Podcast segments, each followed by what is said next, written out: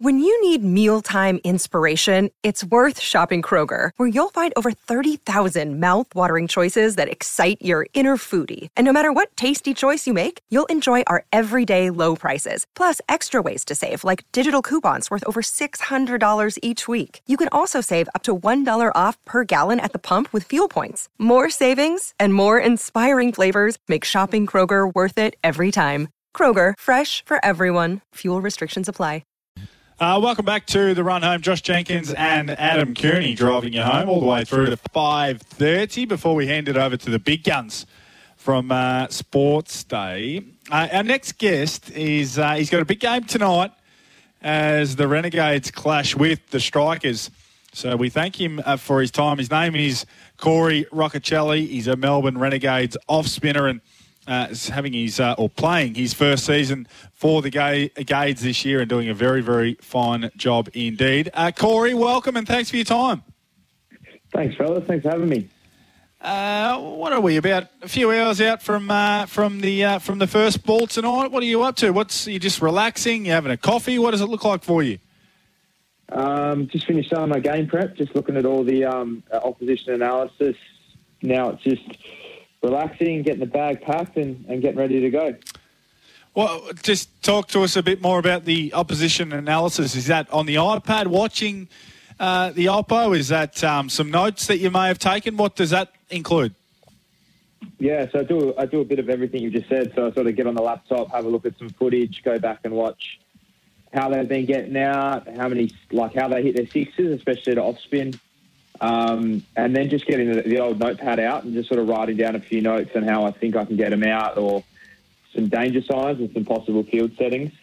Um, being being a right arm off spinner, most right hand batters want to line me up as it is. So I've just got to be able to be really clear when I'm out there. And I found that the more the more analysis that I do, the more I'm able to sort of play on instinct when I'm when I'm out in the middle. Strikers tonight, they've got some big hitters. You mentioned the opposition analysis. Uh, how much time have you spent looking at the, the first couple uh, of big dogs? And um, can you just let us in? Did you see anything in the vision that you could possibly exploit that you can share with us? Hopefully, they're not listening now. I don't think they are.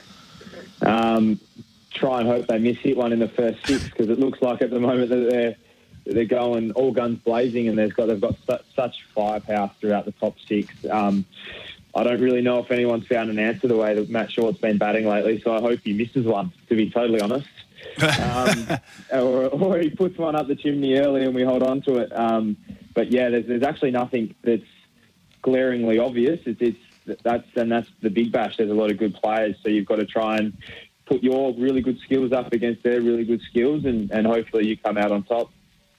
How have you found your, your first BBL campaign? That's a unique format for those who haven't played it before, particularly when you, I guess, when you add the, the, the element of the travel and the fast nature of the of the schedule and the fixture. You know, T20 cricket's been around long enough, and most uh, players have played plenty. But when you add all that travel and those different things, how have you found the season? Um, I found it. I found it really good so far. I, am from the west, so I've actually really enjoyed travelling on the east coast because you're spending about an hour in a plane, not four hours every trip. So that's been mm. nice. Um, and then just the fast-paced nature, like you said, we played on Sunday. We, we had a disappointing loss in Perth, but you sort of just bounce back. We, we travelled yesterday and we got a game today, so you don't have much time to think about all the negatives. You got a lot of. T- you just all you've got to do is keep running up and keep showing up, and I found that really fun. You, your last game's almost irrelevant. You, it's it's all about the current game, and it's the team over the course of the 14 games that puts their strongest foot forward every game and takes the opportunities when they come. Um, that's been really exciting and playing in front of crowds is awesome. We're at 32,000 on on Sunday um, against the Perth Scorchers, crowds you don't usually get in, in Shield cricket. So it's been really nice to sort of play in front of a crowd and, and really learn how to play in that sort of pressure cooker environment. Not a great season from the Gades last year, bottom of the table. You've been the main reason for the form turnaround this year. But apart from your good self bowling those off spinners, uh, what has been uh, a few of the reasons for the turnaround in form? I think we've started to trust ourselves. Obviously, I wasn't inside the four walls last year, so I can't really comment too much on what they did, what they were doing last year. I think there's been a, a bit of a list turnover. You sort of got some new players in. We got Tom Rogers, John Wells. And then you put that together with we've had some really good international players. We've had Andre Russell at the start of the season. Martin Guptill. We've got we had Akeal Hosein and, and Majid. We've had those type of players to sort of bump up our list, and not to mention Finchy's batting like a 21 year old. Um, the way he's been batting at the moment. So we've just had even contributions across the board, as well as Will Sutherland now stepping up and being one of the premier white ball rounders in, in the in the country. How have you found uh, the great Finchy? Because you know he's a he's a man who's captain captained his country.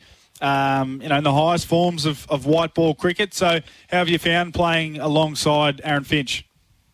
It's been awesome. You walk you walk taller when you're around players like that who've been there, done it, been in almost every situation that there is. They they see the game a lot slower than someone like me who's played only three games. We've just they just know what they need they need to do or what's coming up. And and Finchy has a really good way of, of calming the situation down and asking you to bowl your best ball and taking some risks, which I've really enjoyed. It sort of got me out of my defensive mindset at times and really pushed me to to take some wickets for the team. So I've actually really, really enjoyed his, his influence on the boys. The future of Australian spin is alive and well at the moment. Uh, you would have seen taking four genuine spinners uh, on the tour to India. Uh, Todd Murphy, his first call up to international selection. So you look at uh, those sort of guys. Nathan Lyon obviously isn't going to play forever. Is that you look at them and think, I'd love to get to that stage?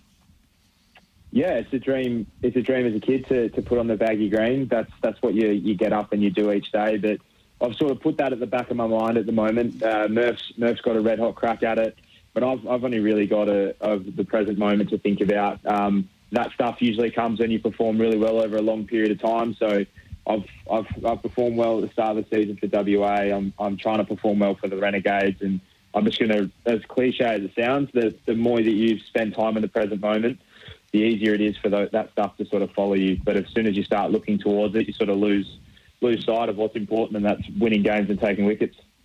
You do have to be, you know, versatile, as as as Kern said, across a lot of the formats or all the, the formats. Do you do you have a preferred uh, do you have, have a preferred uh, type of cricket, a format of cricket? Do you prefer the the, the long form of the game where you get opportunities to work uh, batters over? Do you do you like this? I guess the the thrill of T Twenty. Do you have a preferred uh, type of cricket? Um, if you had to ask me probably two months ago, I probably would have said red ball cricket just purely by the fact that the games that I'd actually played. But I've, I've really enjoyed the, the way that cricket challenges you to, to turn up and, and expose new versions of yourself. You've got T20 cricket, like you said, that's fast paced and a lot of a lot of times your best ball gets hit for six.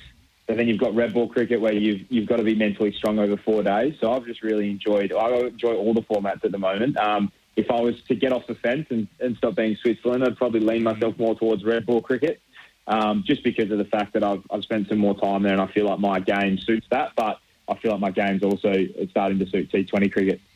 Yeah, very good. You've always got to aim for the Australian Test team. That's the that's the number one in cricket, the baggy green, and then you can work your way down from there. But what about the the tour? There's a big money on offer for the shorter format of the game, the T20 competitions around the world. Could you see yourself travelling to make a bit of cash in the Pakistani Super League or the the put your hand up for the IPL would be nice.